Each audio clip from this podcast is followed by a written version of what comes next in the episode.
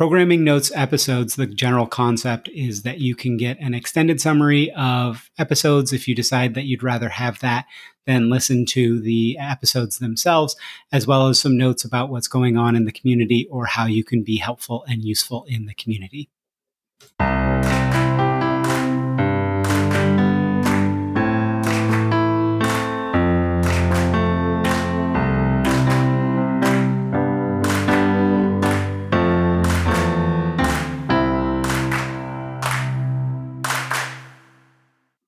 Programming notes and extended summaries for the week of September 4th, 2022.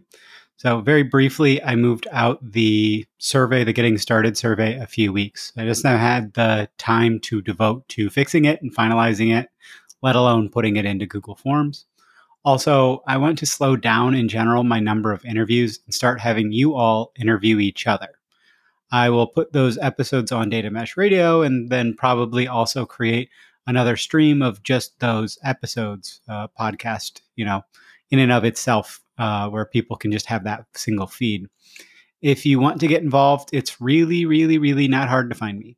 So if you are more than three launched data products into your journey and want to chat with other folks, let's do it and do it and record it, right? I will probably create some standard questions so people can have a bit of a jumping off point but I think being open and honest about implementations will be really useful. And I don't necessarily know the questions that you all want to ask each other. I keep asking for people to tell me what they want to ask each other, but I keep getting very generic questions instead of kind of things that people want specifically to know. Also, with those, I won't feel the need to write the extended summaries, which are really the hardest part of all of this. So it's a double win for me. Oh, and keep an eye out for uh, Data Mesh Light and Shade in the near future. That's all I'll say about that right now. And this is also probably the last week of four episodes for quite a while, if not ever. It's just too much. Plus, these, you know, summary episodes, because of the extended summaries, are no joke to make either. And I don't count those in the four. So really, there are five episodes of, you know, 10 minutes or so plus this week. That's that's just too much. So, what's actually on tap for this week? On Monday, it's going to be episode 123, reflecting on multiple data mesh implementations, iterating your way to success, which is with Simon Massey and Sunny Jaisinghani. So, Sunny and Simon helped HSBC roll out their uh, data mesh implementation and then left to go work at a consulting company. So, they're now knee deep in actually their third implementation there is a lot to learn from this one from somebody who's a couple of people who've been there multiple times and I've seen a lot of this stuff as to what's going to get you to success. On Tuesday, it's episode 124 Is CDC an anti pattern in data mesh? Mesh Musings 28. This one will get a bit into the weeds. Um, the long and the short of it is yes and no. Like most things in data mesh, it's all about how you use it and, and the details.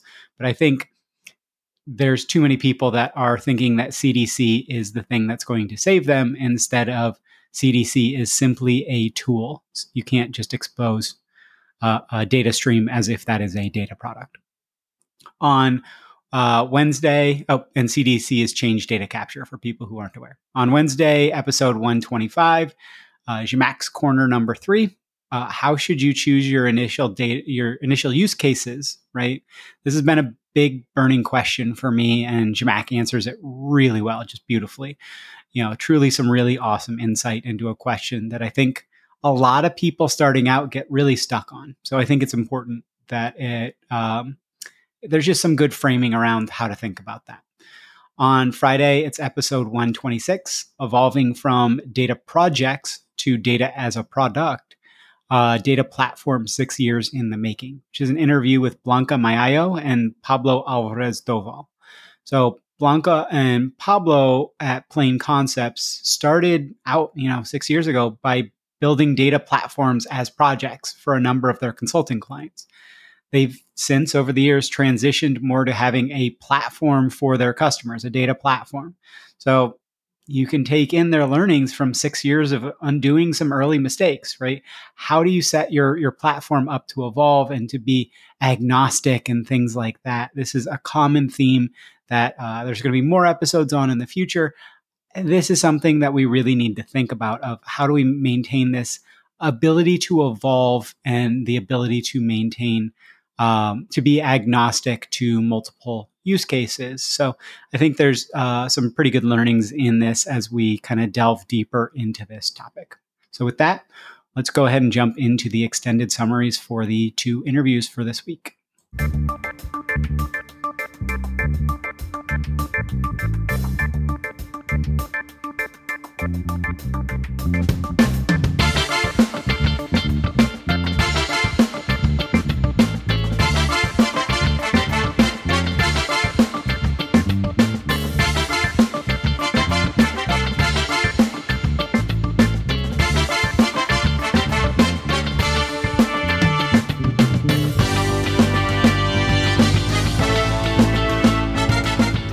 Extended summary for episode 123 reflecting on multiple data mesh implementations, iterating your way to success, an interview with Sunny Jaisinghani and Simon Massey.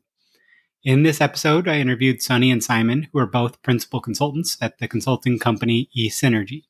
They have been involved in multiple data mesh implementations, including at a large bank.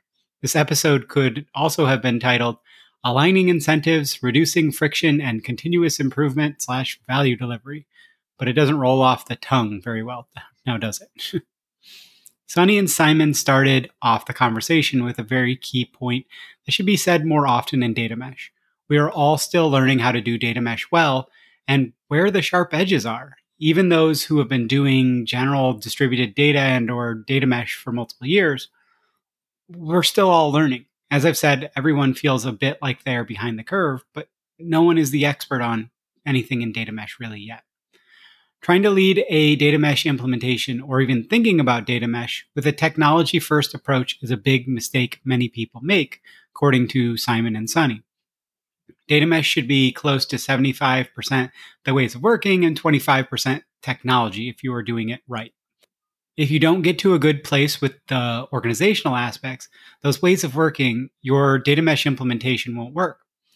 Once you start to really find your own ways of working, that is when the force, the value force multiplier of mesh really kicks in. But it takes hard work to get there. And of course, old habits die hard. Change is painful and it will be difficult to change the ways of working. I think we all know that, but it's good to constantly hear that. So when people are going through it, they're not like, oh, am I the only one? Sunny and Simon have helped lead multiple data mesh implementations, as I said, and the initial getting going is always unique to the organization. In their first implementation, they had the budget and freedom to drive innovation enough to find the early adopters, then prove out the value. They were able to go to senior management with proof points when asking for funding to go broader. But most organizations, people won't have that luxury and it will need to be more of a top down mandate with an executive sponsor. But that might also make it harder to find use cases because people see it as a mandate instead of a collaboration at first. And you are likely to mo- lose momentum and at least some funding, if not all of it, if you aren't able to show a value in one to two quarters from your data mesh implementation. So get to delivering continuous incremental value early instead of a big bang back ended and loaded approach. On finding kind of that coalition of the willing, those domains willing to be the early adopter guinea pigs, Simon and Sunny recommend looking for people who can understand that having better, more reliable, more high agility data practices that will make their lives better. Those tend to be the teams that are semi mature with data. For the teams that are less mature with data, you can win them over with the allure, especially for those using more of the like mainframe, the legacy type technologies. Of working with mesh is going to mean upskilling and getting to use some cutting edge technologies. Um, both of those types of teams, Sunny and Simon, have seen people get excited by the rate of iteration possible with data, right? When you think about data mesh for those data mature teams instead of building everything themselves and having lots of checks by governance, legal, etc., to ensure they meet every bit of compliance, data mesh means much less red tape. So it removes, it removes a lot of annoying friction for them, and they can focus on driving value. But honestly, Sunny and Simon see it as the pressure to remove the friction will often come from the data consumers so they can actually work with other data and, and all the other aspects of that. Simon and Sunny recommend in general, in driving buy in at the actual domain level, look for valuable use cases that are within the domain itself or closely aligned subdomains. That way, you can do much more trial and error because the producer and consumer are often one and the same or pretty close to being one and the same. It also means they will be more incentivized to make it worthy of a mesh data product. It will benefit themselves. And don't push out data products for broad consumption too early. After an alpha stage where it is only consumed by that within the producing domain where it's not really even a product yet, but you're still applying some product principles to it. For the beta stage, start with a single use case outside the domain. Once you have the hang of that, think about offering broader access to the data product to more consumers and serving more use cases, but don't push data products out too early this is kind of a debate that comes up in almost every data mesh conversation. I think it's it's one to really think about what is your genesis around a data product. Another incentivization mistake many make, especially the exec sponsors, is focusing too much on the end state big picture for Sunny and Simon. You know, so the CDO or CIO saying, when we have all of our data organized into these beautiful data products and with amazing self serve capabilities, think about all the value domains, go make that happen. But that misses the point of what about now? Why are domains incentivized in the meantime, right? If all the value is going to be two, three, five years, why will they be excited to participate now? Why not have other people be the guinea pigs and do the hard work and they can come in and, and get the value? According to Simon and Sunny, you will need to focus on quickly unlocking business value with each a- analytical data product as well as with improvements to the platform or other aspects of your implementation, right? We need to constantly be doing that continuous incremental value delivery, right? Constantly be iterating towards delivering continuous incremental business value. Always be improving what you've got when the the work has a good return on investment. Also, believing is seeing when other domains start to get a positive spotlight from their data informed results or whatever of their use case, more domains are likely to want to participate. Sunny and Simon emphasized how important, you know, continuous improvement and iteration to value are in data mesh. You don't have to get it perfect out of the gate. A huge be- benefit of data mesh is the ability to add and adjust incrementally as you learn more to drive more value consumers also have to be on board that things may change, but overall, it's just far better. Incremental improvement and iteration aren't just for your analytical data products, according to Sunny and Simon. Historically, our data setups have been sort of all or nothing. You either got it right and it created a lot of value, or you didn't and it was a flop. The ability to and the cost of change in data was very high monetary costs, delayed time to insights costs, etc. But with data mesh, it is inherently about iterating, evolving, making improvements, building incrementally, learning and changing, etc. On some anti patterns, Simon and Sunny pointed to people trying to do far too much upfront before they start to deliver value. No battle plan survives contact with the enemy. The inherently messy nature of data is our enemy you will learn far more after you get moving forward than trying to build and build and plan ahead of everything ahead of time. Set your North Star and start traveling. Focus on CYA, you know, cover your butt. Governance, keep out the layers of complexity. No feature stuffing. Don't feature stuff into your platform. It's incredibly easy to overcomplicate early on in your data mesh journey. Try to avoid that few other anti patterns Sunny and Simon had discussed. Not ensuring your technology and business sides of every use case are actually collaborating. You know, you can deliver that cool, shiny thing that the business doesn't want or need. So communicate better to prevent that. Number two would be going for width of data on the mesh, right? Instead of making sure the data that you put out there on the mesh is ready for consumption. Don't put data on the mesh if there isn't a specific use case for that data. Again, these are all Sunny and Simon's opinions. I think some of these are are quite right, but I'm I'm trying to put it in their view instead of uh, specifically my own. Number three, having a messy data strategy, right? becoming data driven isn't a strategy. You need to actually have like a tight strategy around what you're trying to do and how does that tie into the business strategy, as past guests have talked about. Number four is moving forward without the organizational maturity to really succeed. If you're not ready for data mesh, that's okay. You can spend the time to get ready, but just trying to go because you see value, that's that's not going to work out well. Number five, as stated earlier, focusing on the technology to the detriment of the organizational aspects. Bad, bad anti pattern. Number six, calling everything an analytical data product. If it's a report or an insight, Simon and Sunny don't think that should be called a data product. It muddies the water too much, right? Then everything is a data product. Number seven, not adding a clarifier to data product to make it clear exactly what an analytical or mesh data product is the phrase, you know, quote unquote data product is more often misunderstood than understood. So, especially when you're talking with domains, producers, you know, consumers, even, you want to, to make it clear that it is specifically related to mesh and analytics. So, call it analytical data product, mesh data product. Number eight, playing on number seven, trying to mix in operational concerns like live transactions into analytical data products you will optimize for operational concerns, and analytics will become a second class concern. Making analytics a first class concern is pretty crucial and kind of a core tenet of effectively doing data mesh, right? Making treating your data like a product, making data actually those products as first class citizens.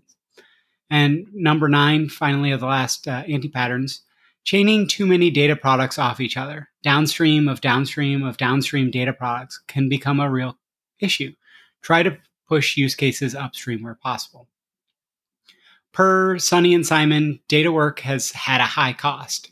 It's been very difficult to get everything right historically, and on-prem purchase hard, you know, hardware purchase cycles certainly didn't help. You wanted to make sure something will have a big benefit before looking to invest in it on the analytics side. So there was much less innovation, just going after the low-hanging fruit where the chance and reward of success was high and relatively known, and yet many projects still failed. However, in data mesh, we can lower the incremental cost to experimentation and new data production very significantly. So you can actually test out more experimental, you know, high chance of failure, but high reward use cases. And it means you will now have the fast time to market capabilities to go after so many analytics opportunities we really couldn't in the past a key part of this uh, that they talked about it, the lower cost of trial and even failure is from cloud economics. On prem data mesh probably is not worth it in their view. Sunny and Simon referenced one of Zhamak's old figures from early in her sharing about data mesh, where there are three separate groups you know, the data producers, the central data team, and the data consumers producers have smiley faces they're in a happy world. The consumers have kind of a neutral face like eh, could be better could be worse. And the central data team are all you know frowny faces. That's because of far too many handoffs between teams that central team has ownership without context and are a bottleneck and get overworked very easily. But for so for your own sanity stay away from handoffs where possible around you know capabilities. Don't try to build teams that are super focused on capabilities uh, it's just going to lead to bottlenecks and issues. On ownership around derived data products, Simon and Sunny mentioned something Wannes Rosiers talked about all the way back in episode five, pushing transformations left. Data consumers should make sure data producers understand what data transformations they are doing from data products to see if the data producer, the data product owner, should actually own those transformations as part of that, that source of the data product. It's more reliable and cost efficient and might make the source data product more valuable to other consumers if we push that upstream. So I'll wrap up with a few tidbits. Get the governance team on board from day one with your mesh implementation. They can help if you have government governance questions, but they shouldn't be forced to be the decision maker. That makes them a bottleneck acclimatize people to iteration. Constant change is a new norm. Make it not scary.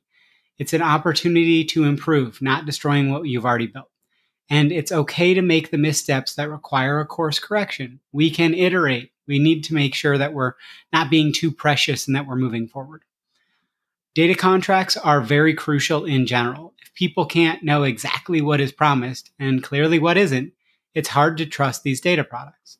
Finally, with data mesh, we stop storing data just in case it's valuable in the future. Data sitting around has cost and risk associated. So, this is about kind of doing things with intentionality.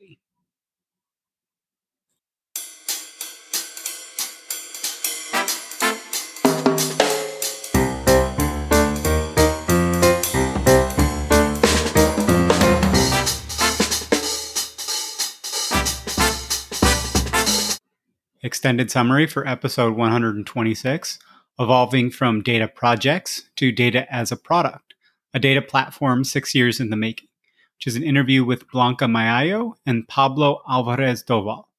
So, in this episode, I interviewed Blanca, who's a product manager of data platforms, and Pablo, who's the lead of data platforms and the principal data architects at the consulting company Plain Concepts. From here forward in the summary, I will mostly f- refer to what was said by Blanca and Pablo combined into one viewpoint rather than trying to specifically call out who said which part.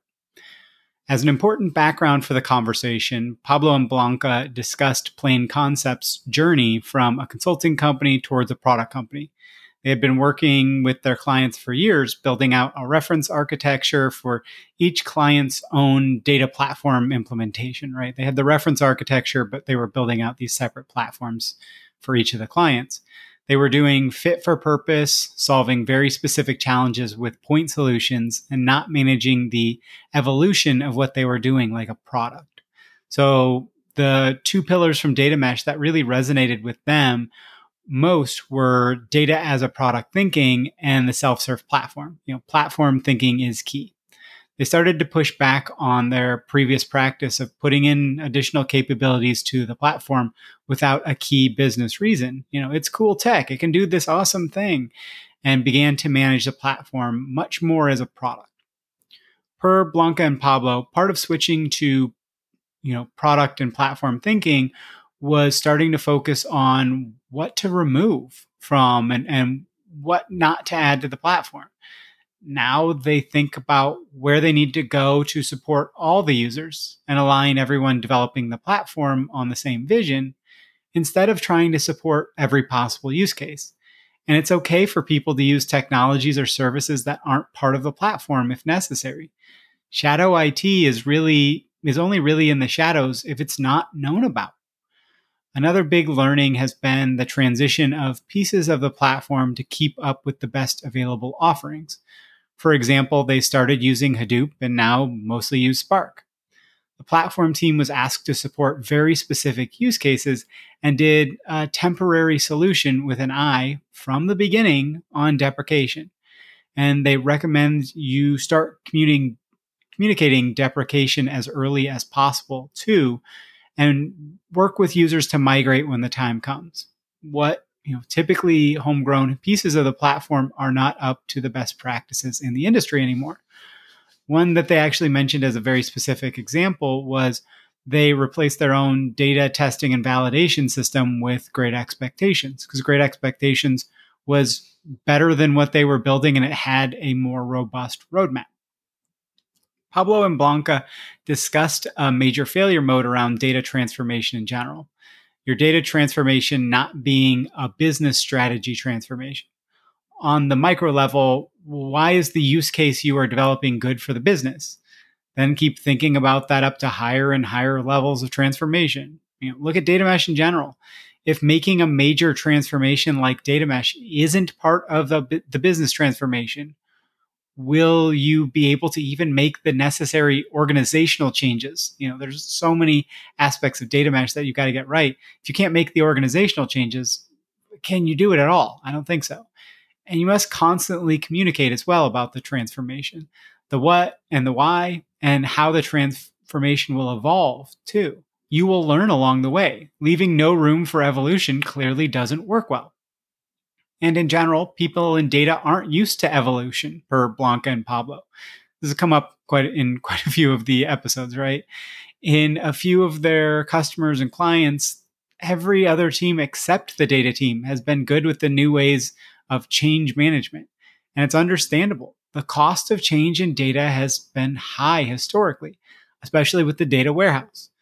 To get the data team on your side, though, thinking evolution is good, you need to collaborate with them and get them to understand the reasons for the change. And I know I'll make this note. I know most listeners, you are the data team that wants to drive change, but you are kind of the the bold few rather than a lot of these data teams are kind of stuck around they don't want change. When talking about change, Pablo and Blanca pointed to a common thread in, in interviews. Again, most data teams have not adopted modern software engineering practices. We're still essentially doing the same thing we were 20, 30, even more years ago. The data architects and data engineers like to play with the bleeding edge technologies, but they often aren't trying to adopt them for the right reasons. In, in Blanca and Pablo's view, instead of bleeding edge, it's better to use more proven tech most of the time unless there really is a capability that's necessary and only available in something that's more emerging. So they're saying go for a little bit more of the tried and true rather than the the super cool and new. When asked about keeping an eye out for what should be added to the platform regarding reuse, Pablo and Blanca said they were seeing the same general patterns repeatedly and even there's some parallelism into what other more general software or operational excellent initiatives require, right? That it's not just um, the same thing in data. It's it's a lot of the same things that you need no matter what across anything with with software. It wasn't that it was exactly the same, but once you zoomed out, challenges started to look pretty similar. And more often than not, they were mechanisms around data product production, not the exact data transformation and storage technologies things like lineage, CI/CD, data quality, security, compliance, etc. Plain Concepts data platform is split into three layers of reuse. The first is that technical layer, which they made too technical at first to easily use for people who weren't extremely data engineering capable. Don't fall down the same trap. But again, that base layer is just about kind of the processing and the storage. The second layer is all about templates that they've built out through constantly watching for patterns of use. There's even a template catalog. The final layer is kind of the customization layer. It's all about enabling customers to create their own reuse focused templates with an SDK, right? So you give them here is kind of the way most people are doing it. So here's a template. We also give them the ability to say, well, we're going to do it differently and we want to not have to do it by hand each time. Blanca and Pablo shared a few major underlying issues that will likely cause failure for your data initiatives. First, if your data strategy is only focused on the technical aspect, only on choosing a cool technology that you can't maintain and is too expensive, whether that expensive is time, cloud cost, license, etc. Second, trying to react to everything as an urgent tactical need or a short term change instead of having it play into the broader vision strategy.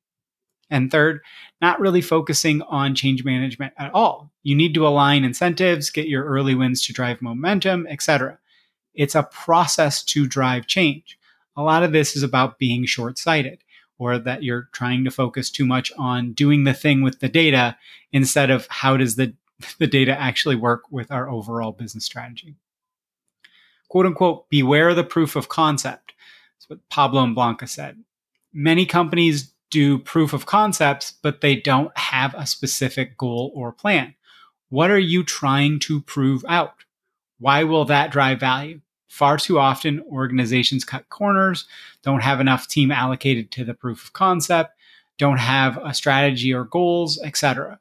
Again, what are you trying to actually prove in your proof of concepts? And how will you measure if you proved it? And what will you do next if you prove it or don't prove it, right? If you're going to do the same thing either way, why do a proof of concept? when determining if data mesh or anything similar is right for clients, Blanca and Pablo start from the pain points. What are the pain points? And then, much more importantly, what is causing those pain points? Much like I frequently say, if da- data team centralization isn't your pain point, don't decentralize your data team. if you are looking at a new approach or technology, what are you really trying to even solve? And even if you line everything up, the sponsors, the budget, the will, etc., things can still go poorly. Nothing is 100%. And a, a quick last thought that didn't really fit in into any of these paragraphs, but I thought was interesting. A few additional failure modes that they mentioned were not continuing investment in your platform. It needs maintenance and innovation. It's not, again, that, that initial push. It's not just kind of paying for it initially. You have to keep it going. You have to keep um, doing maintenance and, and adding to it. And second is if you aren't having broad cl- scale uh, collaboration and sharing, right? That's a big failure mode. If everything is just kind of point to point collaboration and that each time you have to put a lot of work in to get teams collaborating with each other.